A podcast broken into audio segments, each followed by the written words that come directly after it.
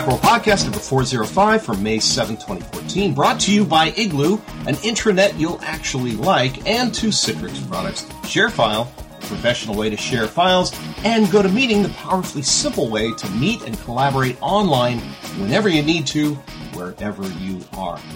I'm Chris Breen, back for another Macworld Podcast, and I don't know if we have a drum roll or trumpets or fanfare sound effect, but Serenity Caldwell is here. Hi, Ren. Dun, dun, dun. Dun, dun, I am alive. Yay. Yeah, it's been weeks since we've been together. to It really so- has. Yeah, I didn't. I did not expect to be sick for so many weeks, but uh, but my body had other intentions. So I'm glad to, to finally be back on uh, on the horn, so to speak, with you, Chris. Yeah, and I was sick the two weeks prior to that. So yeah, there's this thing going around. It's a, a coughing thing. So Yeah, not so much fun. no, no, and it lasts forever, and nobody told me about this. So uh, it's unfortunate.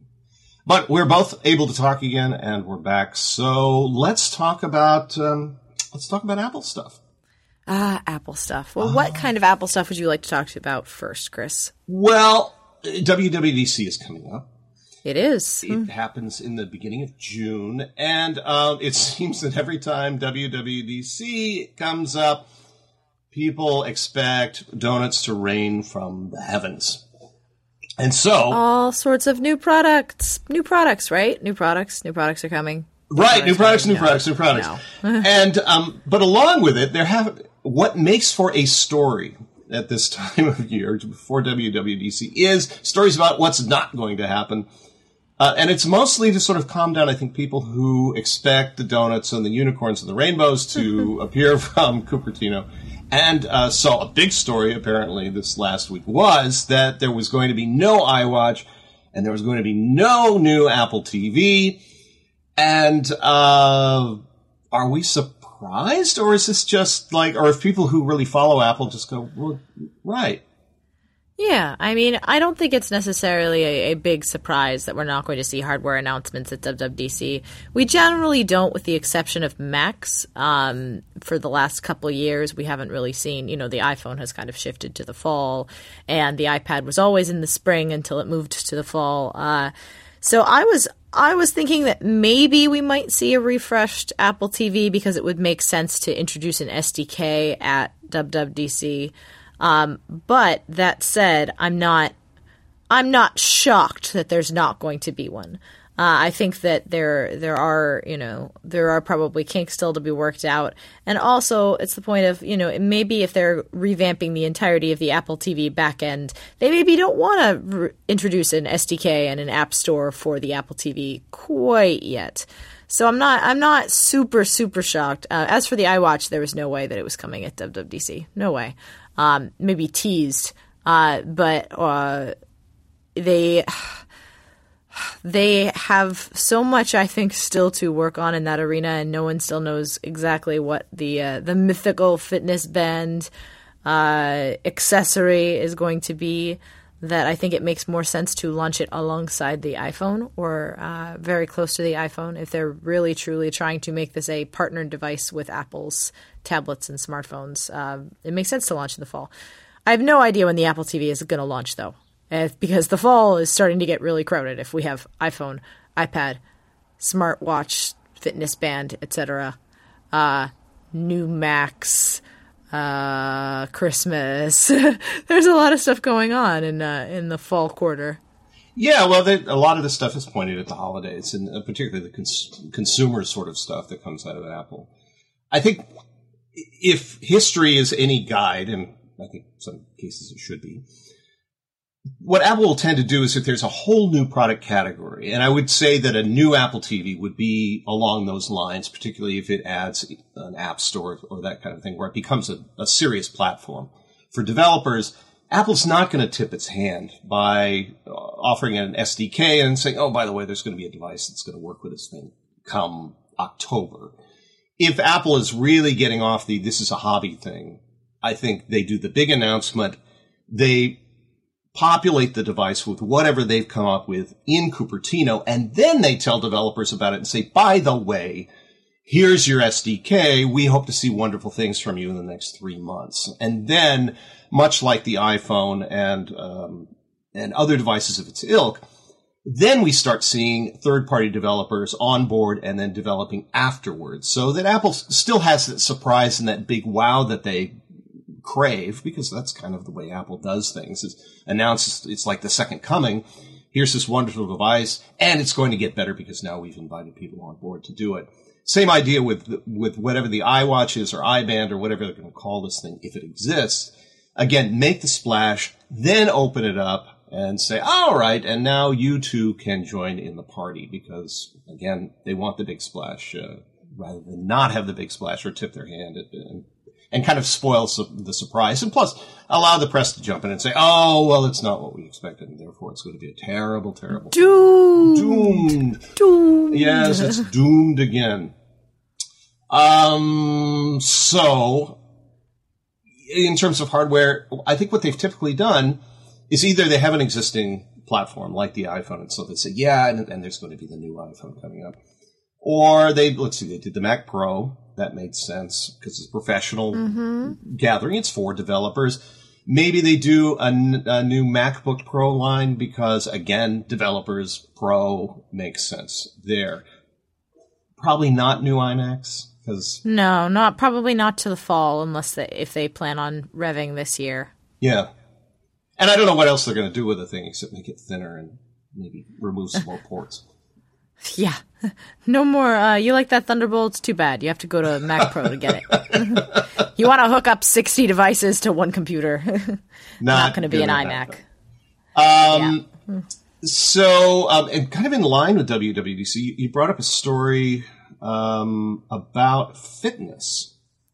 Yeah, um, so there have been plenty of rumors going around about what necessarily Apple is planning to do with the iWatch or its fitness technology, including one that was recently debunked. Uh, people have been sort of abuzz over the secret platform, which is this anonymous social network where basically people can say whatever they want and uh, they don't have their name attached to them. So it's basically like the worst version of any comments site you've ever been to. uh, and amidst that, there have been a couple rumors uh, floating around, some of which have turned out to be true, like the uh, the departure of a Google engineer, and others uh, like this recent rumor about Apple EarPods, uh, which turned out to be not so much. Uh, there was a blog post yesterday about the earpods fufara, in which the creator of the secret basically fessed up and said, "Yeah, I was just telling jokes. I, I had no idea that it would spread this far. I feel really guilty, and I, I feel." Really ashamed of myself, and FYI, guys, don't believe things you read on an anonymous social network. No, but it's about Apple, and therefore it must be true, right? Because we invest all our hopes and dreams in this company and every breath it takes. Yeah, it's it's pretty ridiculous. Um, so there's that, and then also Reuters, of course, has come out recently and talking about Apple hiring people um, and potentially creating a fitness platform, the likes of the App Store for fitness tech and fitness uh, fitness apps, um, which again, uh, if we're if we're talking about Apple sort of expanding onto multiple platforms, it makes sense to have sort of divisions. I mean, the app store, if the Apple TV ever gets its own sort of set of apps, we might see a subsection of the App Store for the Apple TV. We might see a subsection of the Apple of the App Store for uh, for the fitness band for whatever fitness band fitness technology that Apple is playing with. Uh, but I also am a little hesitant because the last time Apple kind of tried to split their app store uh, into a subsection. They got Newsstand, and we've all seen how well that's done. Uh, but the, you know, I'll give them, I'll give them some the benefit of the doubt and, and curiosity because you know, Newsstand was on an you know a platform that ha- could run the same apps as a normal app store, so maybe that didn't work out quite so well. Whereas if you're splitting out a different app store for an entirely different piece of technology, I could see that potentially working a bit better. Either way, I mean, Apple really wants to sort of hold on to that that app store. It's not really a trademark because I think they got that thrown out, but uh, there- that app store idea, that app store uh, necessity, more and more credit cards Apple, added to the Apple empire. Eight hundred million, I think, in the last uh, in the last call, which is pretty crazy. Wow. think about it. Yeah, no, I think that that has potential in terms of financial services, but is because I'm an unfit person in many ways for many things. I how big is fitness or is it just the flavor of the day? Can they really have an entire division or area devoted to fitness? I, I, I kind of get the idea of, of an iWatch do, as being an alert system of some kind, but I think everything I've heard about fitness, it's like, yeah, okay, people are doing this now, but it kind of seems like the latest social networking thing that's hot that everybody's going to pay attention to for six months and then say, no, let's move on to to the next thing. I mean, how much fitness do we really need? how fit do we really need to be? Really? But I, I don't know. Um, I think that there definitely has been a growing awareness of just general fitness needs, especially among us who sit at computers for long periods of times. You know, 10, 15 years ago, the idea of a standing desk was kind of ridiculous, and now we've we've kind of uh, it, it's become more and more uh, more and more usual to see that in offices and to see that in home offices too. Um, to the point where you know even p- places like IKEA are looking into selling standing desks, whereas before you know you could only get them from really niche places for thousands and thousands of dollars. And then you've got your treadmill desks, you've got your people who are you know really big on walking. The obesity epidemic in the United States has certainly not helped things, uh, or certainly I guess helped things along from a consumers and users concerned about fitness standpoint. Uh, I don't necessarily think that everybody is going to be as fitness crazy as as uh, as the world might want it to be. You know, not everyone is anxiously looking at their step count and being like, "Oh God, I've got to get to ten thousand, or my life is ruined." But you know, I I do think that it's important, and I think that there are quite a number of people who are interested in making sure that they are slightly healthier. And if they have a metric to measure it by, and that metric, say, it comes in a, a device that's not that expensive and that links to your iPhone, I think that that could potentially be a really good thing. I mean, I wore a Fitbit for a while, and unfortunately, my Fitbit bit the dust fairly early on. Like uh, everyone's. Yeah, unfortunately, if you play a high intensity sport uh, and lots of sweat, it doesn't really work so well. Which seems counterproductive in a fitness yeah, device. I know. It's like sweat resistant. Come on, guys. Um, but I uh, I really like checking my steps on on my phone. And i'm not i'm really not that athletic of a person outside of the whole roller derby thing. Like i'm not i'm not the kind of person who's like oh man i gotta do a 50 push-ups a day or else my life is over. Um, but i do like knowing that i've moved around a little bit and i definitely feel better when i take you know walks and and their routine and i've get you know i have some movement every day uh, and being able to, you know, the iPhone 5s has the has the M7 processor, which is cool, mm-hmm. and there are some apps, but it's a, you know, the iPhone is still no matter how thin they make it, it's still bulky to carry around, and you can't necessarily like you're not going to pick up your iPhone when you're when you're walking between your you know between rooms, right? Unless you're actually actively checking things on your phone. It may be plugged in sometimes, it may be elsewhere. So I can see the you know I can see the advantage of an external device on your wrist that calculates all sorts of things. Maybe not just steps, but also maybe it does provide you notifications. I would love to be able to leave my phone at home for certain things, like going out to dinner with friends and have notifications appear on the band so that I can either keep track of things without actually having to be one of those awful jerks who's yeah, yeah. like, "Oh, I got to pull out my phone, do do do." Like it would be really nice to to be able to separate from the screen every so often, and I could see a, a band connected to it as a as a way to kind of pry us away, pry us uh, from our you know screen obsessions without necessarily having us detach completely. You know what I mean? Yeah, yeah. Um, although some people would say, well, then you're just looking at your wrist all the time instead of digging into your pocket or your purse.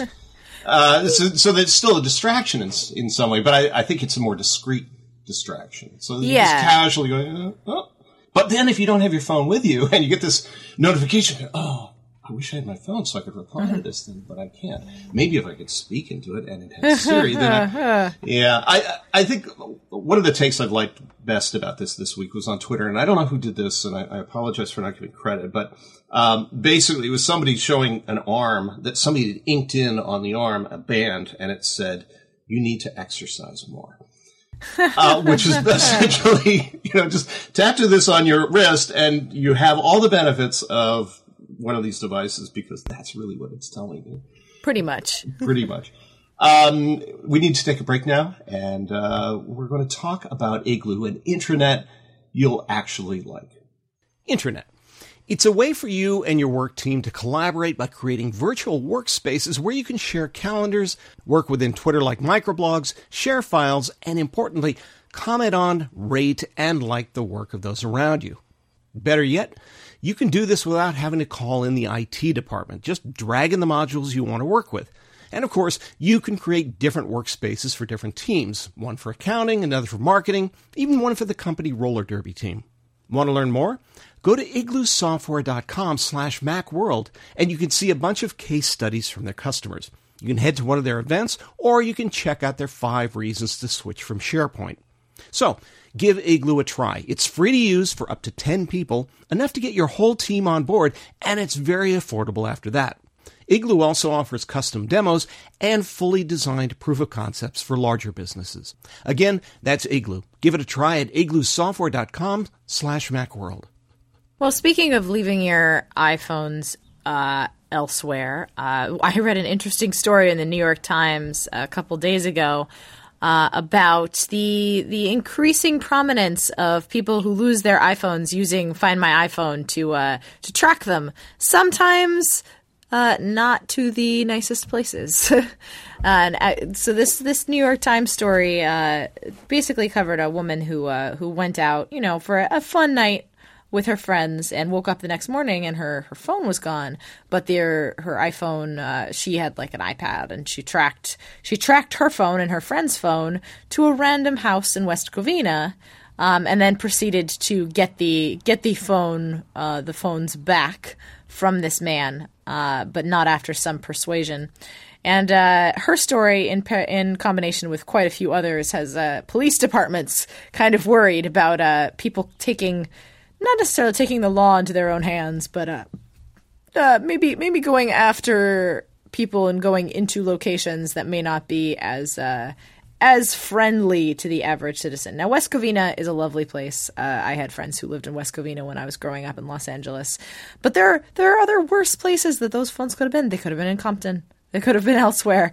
And uh, and there's stories in the in the New York Times piece about you know people who went to great lengths to get their phone back, including posing as a date on an OKCupid service. Um, and then showing up with a hammer Really? Threatening. Yeah. So like there there's the possibility for the wrong the victim to end up uh, getting you know assault charges or things like that if they if they think you know oh I'm going to bring a weapon and then what if you hurt the wrong person what if you heard anybody for that matter? So uh, so yeah there's you know find my iphone. I think this is a great technology. And i've actually like i've done this. I uh i lost my i, I left my phone in a whole foods uh, right after I had moved to Boston, and uh, and we ended up tracking the phone uh, down to a part of the city. Uh, and I was convinced that you know it was in a it was basically a plaza, and I was so confused because you know, it was like maybe they threw it away in a trash can and it wasn't moving, so we couldn't figure it out.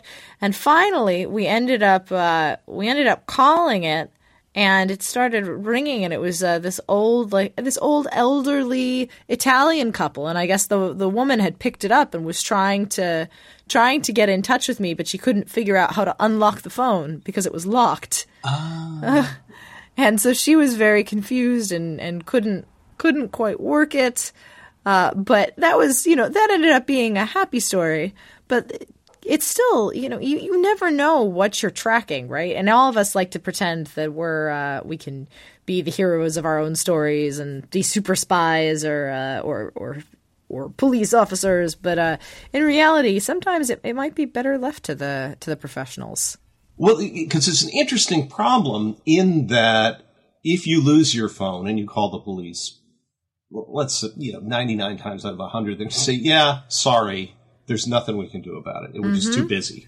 And they are. They have other things to do. And it turns out that, uh, I, I don't know, some huge percentage of thefts are uh, technology. that people lose their phones. Like like two thirds or something. Oh my gosh! And, and, the police simply can't do anything about it. They don't have the resources to do this. So they're really going to say, yeah, you know, wipe it if you can, do what you can about this. But um, so then you are tempted because of something, this kind of technology, to do something about it yourself and say, yes, well, I'm going to get my own. I'm going to confront the person who took it. A lot of times that isn't a good idea. Um, better just to wipe it and let it go. Uh, so hopefully you set up a passcode and that you can get it through I find my iPhone and wipe the thing out. And iOS 7 has made that easier so that people can't get your data because really that's the important thing more than the device itself. Mm-hmm. But you are tempted. So I think with everything like this, you have to use some discretion. And unfortunately, Google Maps and, and Apple Maps don't include a feature that, you know, where you turn it on and it says bad part of town.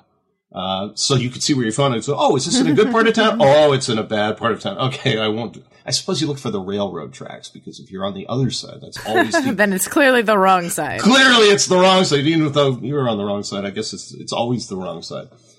Um, I find Find My iPhone really great because I constantly put my phone somewhere. My daughter uses it a lot because she, where's my phone?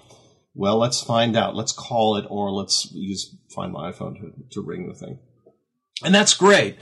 But if I lost my phone and I saw that it was headed toward the bad part of town, I think at that point I would just say, you know, it's not worth it.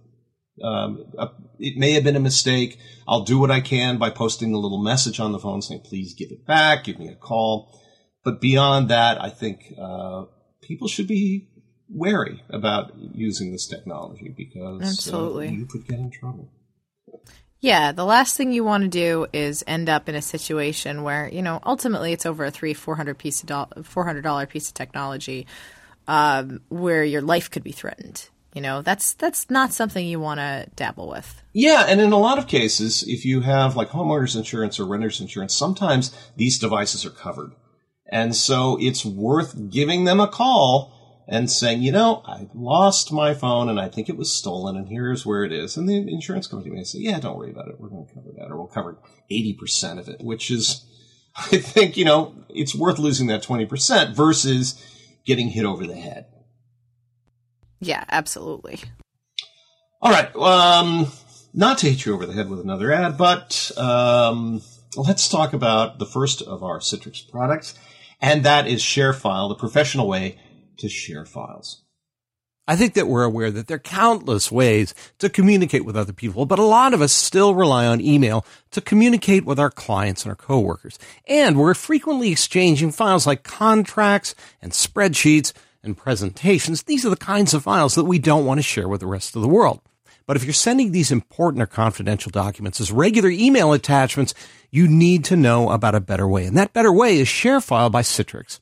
Instead of attachments, ShareFile sends your documents as secure links. So you can quickly send files of almost any size, and this is gigabytes we're talking about. You can control who has access and how long they have access to the files. And you can receive email alerts when files are opened and reviewed. Plus, ShareFile is easy to use and will help you work more efficiently. It keeps everyone on the same page with shared documents that sync automatically, and you can access files from anywhere using your computer or your mobile device. Now, because I care a lot about security, I often share really important files via ShareFile. If you'd like to as well, sign up today for the 30-day free trial. There's no obligation. Just go to sharefile.com, click on the microphone at the top of the homepage, and enter Macworld. Remember, visit sharefile.com and type in Macworld. Okay, another thing that came to my attention this week is a report. This is a report from a, a company called Level 3. What Level 3 does is it acts as a go-between between uh, broadband providers and uh, outside services, um, internet services. So what they're suggesting is that in markets where a broadband provider owns that market, uh, it's a certain city and only one provider whether it be Comcast or Time Warner or AT&T has that market, they have noticed patterns where certain kinds of internet traffic are slowed down. And yet in other markets where there's competition, there isn't a slowdown. And it appears that, um, these broadband companies can make these problems go away. And the way you make it go away is you give them money. Um, so I think this speaks a little bit to the net neutrality things going on with the FCC. Also, the fact that Netflix has found itself paying both AT and T and uh, or is it Verizon? I think and um, yep and Comcast, so that their content doesn't look terrible. And now we're getting more data that says, you know, this is bad. That if we don't have true net neutrality, uh, your programming is not going to be great or your services are not going to be great unless somebody pays. And ultimately that means that we pay. And uh, I don't know what the takeaway is from this other than, wow, that sucks. Yeah, I'm it's such a it's such a frustrating thing to talk about because it's nothing the the only thing that we can do right now is demand from our congressmen and demand from the from the our government that something be done to regulate this. Uh, because right now the FCC doesn't the FCC potentially has the power to regulate this, uh, but they have not so far uh, put forth a proper stance. Right now, they've just kind of been dancing and tiptoeing around the issue, uh, where they could potentially uh, regulate things, but maybe not in such an ironclad way, and uh, and it does not help that the FCC's board is currently made up of former lobbyists and mm-hmm. people who were FCC f- folks are now at are now lobbyists for companies like Comcast and Verizon and and basically you know they know all the loopholes so they're now exploiting them. Um, there's there's just there's a lot wrong in this arena right now and there's not there's not much we as citizens can do beyond you know going to going to places like Save the Internet and signing petitions and calling your congressman or woman and and getting something done. Yeah, and I think what level three is saying is if there were competition, or they're, they're using as, as, an example, say, look, here's a competitive market and this isn't a problem. Here's a market that isn't competitive and it is a problem. And yet, uh, the people at the FCC are saying, well, and they're, I think, being intentionally naive, where they say, well, but if anybody abuses this, we'll do something about it. Which is hardly the kind of thing that you can put into a regulation, right? Yeah, and people are already abusing it, so. Uh, yeah, it's going on. I mean, it's pretty clear. And even Netflix, who's paid up, they've paid the price to do this is complaining about it. And normally this doesn't happen when you have these kind of business arrangements between one party and another and somebody's giving you money and you know that they're doing it in order to get a, a certain result. They shut up about it for about two weeks. And then after paying, you know, and supposedly having this relationship with this company, they say, we have to do this. They're making us do this. Otherwise our content looks terrible. And so even at this higher level, the people who were involved in this, at least one of the parties is saying, you know, this is this is bad. This is this is going on, and you know who's going to pay for it. It's going to be you people. And yet, I, I, I agree that the, the frustration is that ultimately nothing is going to happen because with the way the political parties are set up now, at least one party is going to do nothing about this because they're so free market. And again, it's sort of this Pollyanna world where they say, "Oh, well, you know, we'll just all there needs to be is competition, as if that can happen, because that one, these certain broadband providers own a market. It's basically a monopoly. And two, trying to set up the infrastructure to provide an alternative is impossibly expensive. You, you're not going to have another company come in and lay different cable because the other uh, company is certainly not going to share it. Uh, we're not all going to launch satellites and lay fiber to make this happen. And so we are kind of stuck. And on the one hand, we've got representatives who won't listen, at least enough of them to stop anything from happening. And then uh, people are sort of in the pocket of the uh, of the broadband providers, and I mean you, FCC, and um, and then even the president who says, "Yeah, i am campaigning on net neutrality," and yet when push comes to shove, he puts somebody like this in charge of the FCC, and then does nothing to follow up except say, well, yeah, you know, we ought to do something about that. Yeah, unfortunately, it's there's not uh there's not much we can do. Really? Can't we just complain about it on a podcast and everything? We, I guess change? we could. I yes, complaining about it on a podcast definitely a little uh, a little soothing. okay, so we, I guess we can vent our spleens. Um, no, but you did say there was a petition people could sign. If I don't know how often these help, but what the Yeah, well, the White House. I mean, the White House has made a, a promise to look at all petitions that receive over a hundred or over a hundred thousand signatures in thirty days. So there is one that's going on on WhiteHouse.gov. I think it's slash petitions. I'm not entirely positive. And then SaveTheInternet.org has information on what you can do to to help uh, to to help prevent. Uh, people like Comcast and Verizon from uh, from messing with internet speeds. Okay, well then, uh, for any of you who are upset about this, as we are, go ahead, sign up. Just because I, I like the hundred thousand uh, signatures thing. I think they had to address the Death Star at one point because they got enough signatures, and they had fun with that. But I do like, I like to having at least a certain level where the White House has to respond. Um, I, I don't think they can get away with just saying, "Yeah, you're right. We really should do this," because you know they're complicit in this as well. Yeah, absolutely. Despite you know, net neutrality was theoretically one of Obama's primary Yeah. campaign platforms, and uh, right now not seeing so much. So Yeah, well, and it's it's not that he hasn't, uh, or any politician hasn't backed away from promises that once they get into office and say, "Oh, hey, ain't that the truth? yeah." Now that I've looked at it, I think I've actually changed my mind because there's a bucket of money over here that says so. Okay, um, we're going to wrap up, but I uh, before we do, a word from Citrix again. GoToMeeting, the powerfully simple way to meet and collaborate online whenever you need to, wherever you are. If you're in business, you understand that building a strong relationship with your team is a key part of what you do. You need to meet and collaborate with coworkers and clients on a regular basis to brainstorm, develop quality ideas and solutions, and just work better. But gathering everyone in the same room isn't as easy as it once was.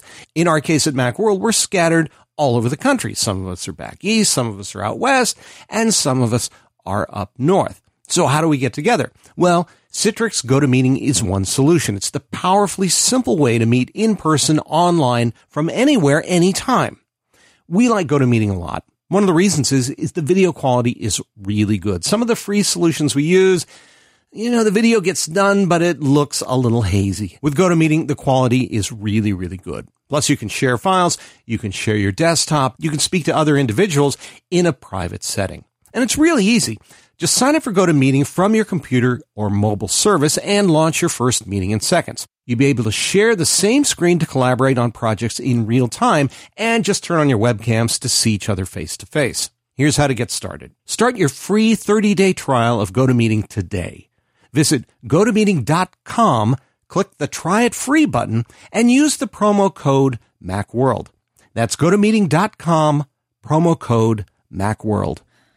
So uh, the last thing that I wanted to talk about was uh, Angela Ahrendts has officially uh, is officially part of Apple. She's on the bio page. She's the only woman. Um, although you could argue that uh, that Katie Cotton really should be up there, but but doesn't want her photo up there. So so there are more women at the company, but Angela Ahrendts is the first prominent woman at Apple, and she is also taking over the uh, the somewhat beleaguered retail job. Um, now, as a former Apple retail employee, uh, I, I love Apple retail dearly. I think it is a phenomenal place uh, for new Mac users and existing Mac users to learn more about their uh, their computers and their iPhones and their iPads. Um, but Apple retail, you know, has hasn't been going as far as I think Tim Cook and the rest of Apple would like it to be going. Um, it's hit some slowdowns in terms of new store openings. Uh, profits have been essentially flat for a la- for the last couple of quarters, whereas they were, you know, Apple retail was sort of galloping up a mountain here. So I think. Uh, I think it's Apple retail potentially has a has a uh, a chance to sort of jump forward with a, a new face, fresh start, uh, and uh, I, I'm really I'm actually really looking forward to seeing what Angela Ahrendts brings. Uh, I I did a lot of sort of research into what she how she ran Burberry and and her background, and some of the technical innovations that she brought to Burberry are really quite interesting uh, in terms of she was working with not quite iBeacons, but uh, a similar technology that basically uh, had uh, screens in every store that as you passed by would show the item that you were currently carrying and you know various uh, ways for you to to wear it or hold it or wrap it etc uh, and I I think that she could potentially do a lot of good for the company. I definitely, you know, Apple Retail's sort of Apple Retail's core credo is about helping the people uh, who come into the store and about making it a safe space for new customers and existing customers alike. And while I don't think that they've super strayed from that message, you definitely get the feeling when you come into a retail, an Apple retail store lately, that it's it's less about uh, it's it's becoming less about helping the people and more about uh, pushing the sale a little bit, and that that kind of that bums me out because when I when I worked at Apple, it was very much uh, was very much we don't want to push a sale on you. We want to make sure you walk out of here with the right thing. Uh, we want to make sure that you have enough time. You know, you get help at the Genius Bar when you need to. That you're learning what you need to in the workshops or the one-to-one sessions. Like there's there's so much that you can do at a store, and I feel like uh, just the the past couple of years have been really poor at illustrating exactly why those stores are so important to Apple and to Apple's customers. So I'm I'm excited to see her take the mantle, and I'm looking forward to to what she might bring. Chris, what about you? Do you do you think this is a good a good move? Are you is there anything about the Apple stores that you'd want to change? You know, I think that the Apple stores are a victim of their own success. And I think that's kind of what you're, you're seeing the changes that have been made, um, or the, or the difference of the store that you've seen over the last couple of years when I go into an Apple store, the place is packed all the time. I've, I can go midday Wednesdays and there's still a ton of people in the stores. Now, granted, I'm in an area where we don't have an Apple store every seven blocks. You have to go to a town to go to the Apple store. So it's sort of the hub for that area. And yeah, I, th- I think you're right. It's, you know, you no longer walk up to the Genius Bar and say, can I talk to you in 10 minutes? Yeah, no problem. You have to make the appointment and, and get there. I've heard from relatives who have signed up for one to one. They say, yeah, it's great when you can get in, but there's so many people buying new Apple products who are new to computers or new to mobile devices that want that kind of training that it's more difficult and more crowded for them. And so a lot of times they just say, yeah, forget it. I don't want to do it. So I do wonder what she's going to bring to this because it, it may be that that Apple retail stores have plateaued, but look, you know, look at how they are. That's that's a good plateau to be on, right? It's not that you walk in there and they're always empty or they're not successful. I think they're really successful.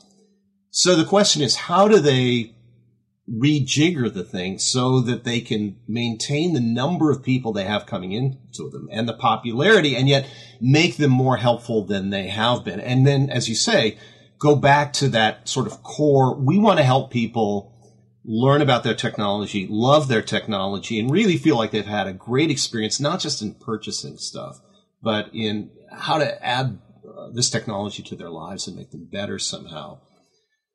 So I do think that's a, a, sort of an interesting problem for her. If you if you look at what you did at Burberry and the, and the kind of monitors that were set up, for example, how do you do that in an Apple store when you know, you're cheek to jowl with lots of other people who are going, mm-hmm. ooh. And also, I think a lot of the success of the Apple Store depends entirely on what Apple's released lately. If they haven't done anything in eight months, then it's still a fun place to stop in and kind of look at the stuff that you don't have. But if there's a new iPhone out, if there's a new MacBook Air, if there's, let's say there's a new Apple TV that has a completely different take on media, then they're going to be even more crowded, and uh, and then you know retail sales go up, and we say, oh, it's it's a much more successful store. Yeah, well, it is because of the products, not because of any change they've made at the store. Yeah, I think uh, one of the big things and one of the big challenges that they're going to have, and one that I hope that they pursue, is uh, pitching the Genius Bar and the workshops and the one on one trainings as more of an essential Apple Store experience. Mm-hmm. Because if they focus more on you know being being an apple customer is not just about having the latest and the greatest gadgets it's about being able to interact with fellow apple you know fellow apple uh, not devotees is the wrong word, fellow Apple uh, fans. There we go, and uh, and being able to learn about your technology without being without feeling like a dum dum or having to to watch things online or you know try to st- stumble through things yourselves. Uh, I there is potentially the great a great place for community at the Apple Store. Uh, and they, I don't, they've kind of backed away from that in in the last couple of years, and I'm really kind of hoping that they they bring that back. You know, like there used to be the launch parties for the for OS 10 and. Uh, and certain Apple stores, the high profile Apple stores, still hold events where they come and get guest speakers to come talk about their Apple relationship. Uh, but the the the weekly workshops, you know, mm-hmm. uh, they're just not emphasized and it would be I I would really like to see that change uh, in the future. Well, and a lot of those stores that did have those things where they used to have the theater seatings and the big big screen, they pulled them out because they want more retail space. And I like that stuff. I thought the training where there'd be somebody up there telling you about how the iLife suite worked, and, and the presenters were all really good. You learned a ton of stuff there, and I, whenever I went into an Apple store and one of these things was going on, they generally had a good audience. It wasn't standing room only for everything, but you'd have, you know, 15, 20 people sitting down learning about this, taking notes, going, oh, I had no idea I could do this. So part of it maybe is just having the space to it. I don't know if you have to create the newbie corral or something where it's like there's an area of the store where you conduct one to one and you're away from kind of the retail people and instead, you have a quieter space that you can do training and you can do these kinds of presentations. But on the other hand, Apple is, has a lot of these little stores that you can't do that in. They're just little boxes where you can get the coolest stuff. And not every town has the capacity to have a, um, have a big theater kind of store. So again, it's an interesting issue. How do you get that training in such a way where the people getting it don't feel like you're crammed into one little table somewhere and there are people pushing and shoving you and making huge amounts of noise because they're so excited about the stuff going on around them. So yeah. I would say to Angela, good luck. you have a challenging time ahead of you. Yeah, you know, and interesting because the person who had it before, I think, was notorious basically for just messing it up right? I don't think there were any new initiatives coming out of him. It was mostly saying, well, we're going to cut back on the number of people we have working there because we want to save money. And, uh, and it just sort of like, it seemed a very sort of cheap retail take on it. Like, well, we, we do better by say, by cutting back. Yeah. And, uh, given that I think she's a high profile hire and that it was important that they have somebody like a Ron Johnson there, you know, who's, who totally gets it and wants to have a, a really attractive retail experience. Um, I don't know what she's going to do, but I do think there's going to be something happening there. There's going to be a new take on this because uh, otherwise, you know, they could throw just anybody in there and, and uh, you know, hope that it works out. Yeah, I'm glad that they picked her, and I, I look forward to what she has to bring. Well, we look forward to that, and um, I can't come up with a transition. Uh, we look forward to seeing you next week, I suppose yeah. what we'll say here. And uh, and I expect both of us will be here again next week. So fingers crossed, no more plagues. Yes, no, no more, plagues. more, plagues. Well, we're going into summer here in the northern hemisphere, so uh, plague season is over. Thank goodness. I am. Ho- I actually have my windows open today. It's very nice. What? It's, it's warm not, weather. It's not snowing there still. Are you totally no, done with the snow now? Or you think we're done with the snow? There's green grass. Wow. There's green grass. There are people mowing. I I can actually hear a mower outside, which which probably means that spring is officially here. And a bus. And a bus, yes. Okay, that's the that's the bus scattering wildflower seeds throughout the city. that's the bus that tells us it is time to go. Oh, it's the goodbye podcast. bus. Okay. the goodbye bus. Okay, well, it was great talking with you again this week as it was with you, Chris. Okay, let's see each other next week. All right, sounds like a plan. And that wraps up another episode of the Macworld Podcast, sponsored by Igloo, an internet you'll actually like, and from Citrix ShareFile, the professional way to share files and GoToMeeting, the powerfully simple way to meet and collaborate online whenever you need to, wherever you are. Thanks to our sponsors, and thanks to you for listening.